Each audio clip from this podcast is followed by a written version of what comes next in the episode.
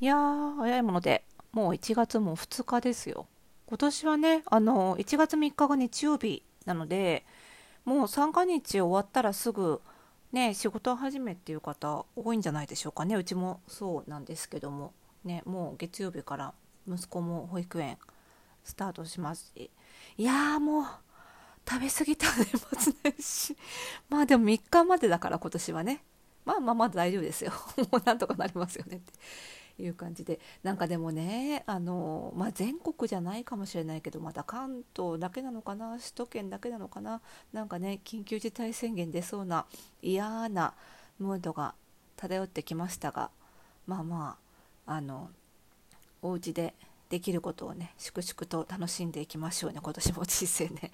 さあ今日はですねあのマシュマロからあのご質問ではないんですけれども、えーと、過去の配信会への感想を、えー、お寄せいただいてますので、ちょっとそちらをまず読んでいきたいと思います。えー、リサさん、いつも楽しんで拝聴しております。私はファッション業界とは全く関係ない業界で会社員として働いている40代女性です。リサさんのラジオを聴き始めたきっかけは、ファッションに参考になればという感じでした。でも今ではリサさんの愚痴もゆるっと配信も全てを楽しみにしています。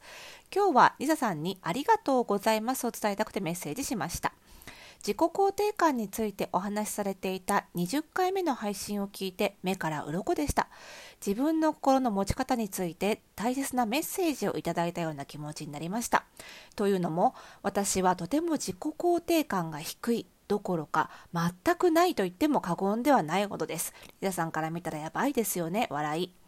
最近になって自己肯定感という言葉が世の中に溢れ始めて自分の自己肯定感の低さに気づきました。20回目の配信を聞いて納得。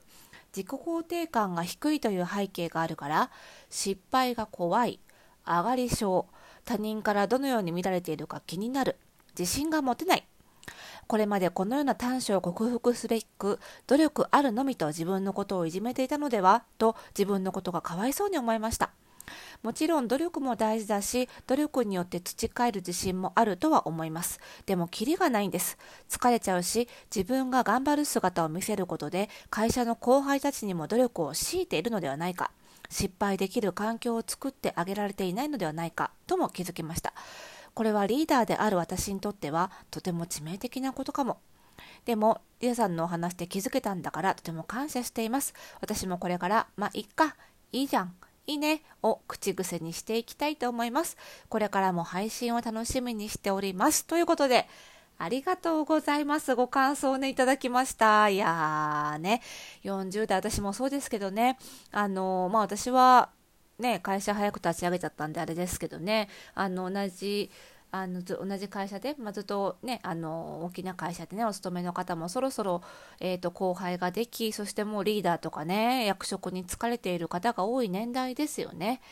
そうするとこう自分一人の問題ではなく、まあ、その自分のこう仕事の取り組み方がその会社職場の雰囲気を作ってしまったり、まあ、その後輩たちの仕事のやり方にも多大な影響をね、及ぼしてしまったりっていうことでね、やっぱり、あの、若い頃以上にね、いろいろ考える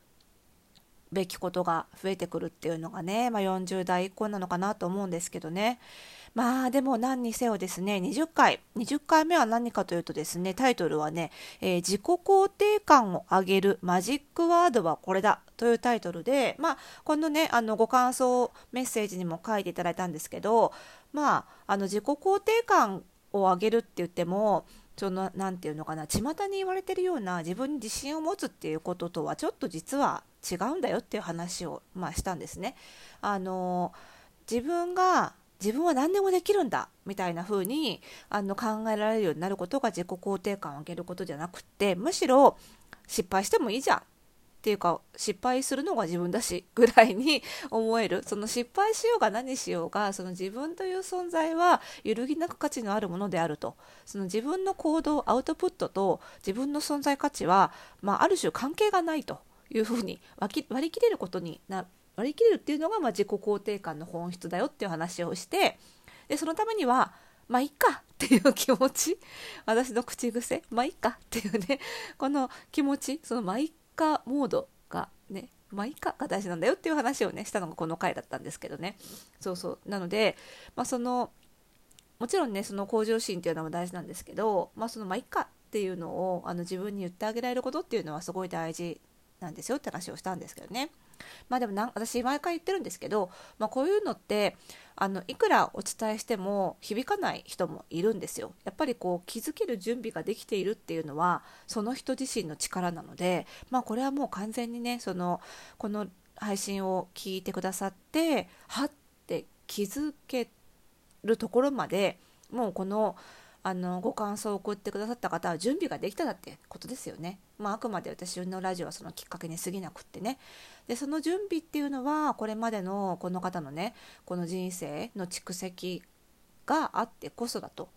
思いますのでなんかそういうことも含めてねあの後輩の方に伝えられるっていうのはすごくね、後輩の方にとってもすごくいいことじゃないですかね。なんか深みが出るっていうのかな。初めからさ、私みたいにさ、なんか謎の自己肯定感を生まれ持って あの、出てきているような人に比べるとね、あの私は後から逆にその自己肯定感が低い人のことを学んだタイプなので、ね、あのそれに比べると非常にこう実感のこもったアドバイスとかもできるのですごくね後輩の方たちいい先輩にいいリーダーにつけたなって思うんじゃないかななんて思いますけどね。さあ音楽を流さずもうすでにあの時間が半分ぐらい過ぎてしまいましたがちょっとここで音楽流してみましょうかスタートです。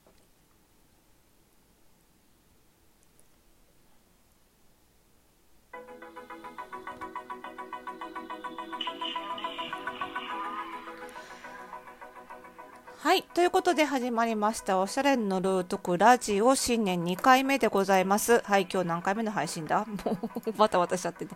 えっ、ー、と、今日が、今日が、はい、失礼しました。今日が155回目の配信でございます。この番組ではあなたに巻きつくファッションへの思い込み、イコールおしゃれの呪いをバサバサと解いていきます。服装心理学をベースにおしゃれをもっと楽しみ、自分を変えるコツをお届けしています。お相手はパーソナルスタイリストで、日本服装心理学協会代表理事の久野里沙でございます。今日もよろしくお願いいたします。なんて言いつつもう残り時間わずかなんですけど、まあ、あの20回目の配信でもね言ったかもしれないんですけど何ていうのかなこのうんと例えばねその自己肯定感感がないっていうとことで言うとあのこのね感想を送ってくださった方のメッセージに書いてある通り、まあ、失敗が怖いなんていうこともねよくその自分の良くない特徴として挙げる方いるんですけど、まあ、そもそもこの失敗を恐れる気持ちが本当に悪いのかっていう話ですよね。あの失敗を恐れるとかあとは自分のこのマイナス面に気が付くっていうのはすごくそれ自体長所じゃないかっていうねこのパラドックスというかなんというかねあの失敗を恐れるからこそ頑張って練習しようとも思うわけでやっぱり私のような人間のねちょっとねあまり良くないところは失敗があまり怖くないがゆえにそのとともすると練習しなくなるというか あの、鍛錬をね、怠るというね、こういうあのデメリットが出てくるわけですよ。だから、こう、適度に、あの、なんていうのかな、こう自分に挑戦を課してね、あの、やっていかないとなかなかスキルが伸びないみたいなところもあるわけで、まあ、それが失敗が怖い人は、ちょっとしたこうチャレンジでもすごく真剣に取り組めるっていう意味では、やっぱりスキルが伸びやすいっていうこともありますし、あとは、あの、うちのスタイリストスクールでもよく言うんですけどねそのマイナス面ばっかり目についちゃう人っていうのはこのお客様のマイナス面にもすぐ気がつけるんですよね。でそうするとあお客様の着こなしのここを直せばガッと良くなるっていうツボが分かるってことなんですよ。その感覚その鼻の利き方っていうのはそのパーソナルスタイリストそのお客様のファッションを良くする仕事としてはすごくねあの武器になるんですよね。だからこう何が良くて何が長所で何が短所なのかっていうのは本当に分かんないんですよ。だからその自分が逆に言うと長所であるところが短所になったりもするしっていうのってこういうのって簡単にひっくり返ってしまうんだと思うんですよね。だからあの自己肯定感っていうのはある意味そういうふうに物事を決めつけないっていうことでもあるのかなっていう気がしていてなんか柔軟に考えるというか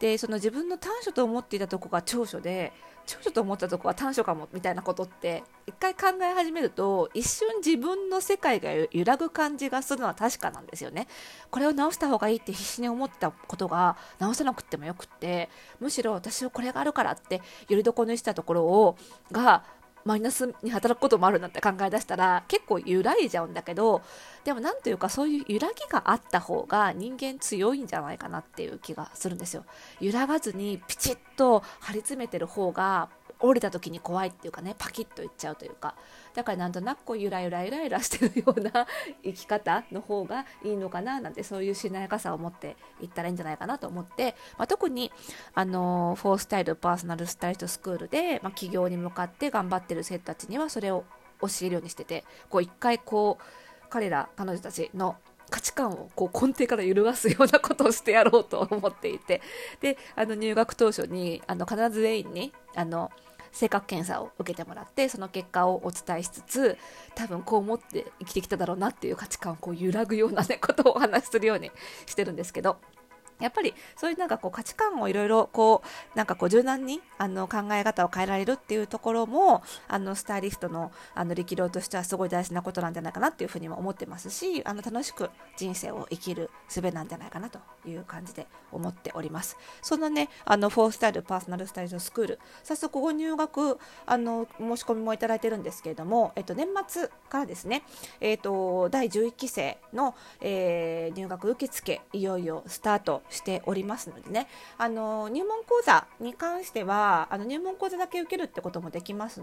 できるんですけどもこれに関しては、まあ、あのファッションを仕事にしなくてもねあの自分のこうファッションをあの見直す意味でも一度こうファッションの基礎を学んでみたかったっていうねあのそういうあの興味っていうところでもあの受けていただけるような講座になってますのでね。ぜひぜひあんまり固く考えずに、えー、一回自分の価値観を見直してみようかなという感覚でも、えー、ご入学いただければと思っております、えー、ご感想ありがとうございました。またお気軽にマシュマロからお寄せください。それではまた次回の配信でお会いしましょう。おやすみなさい。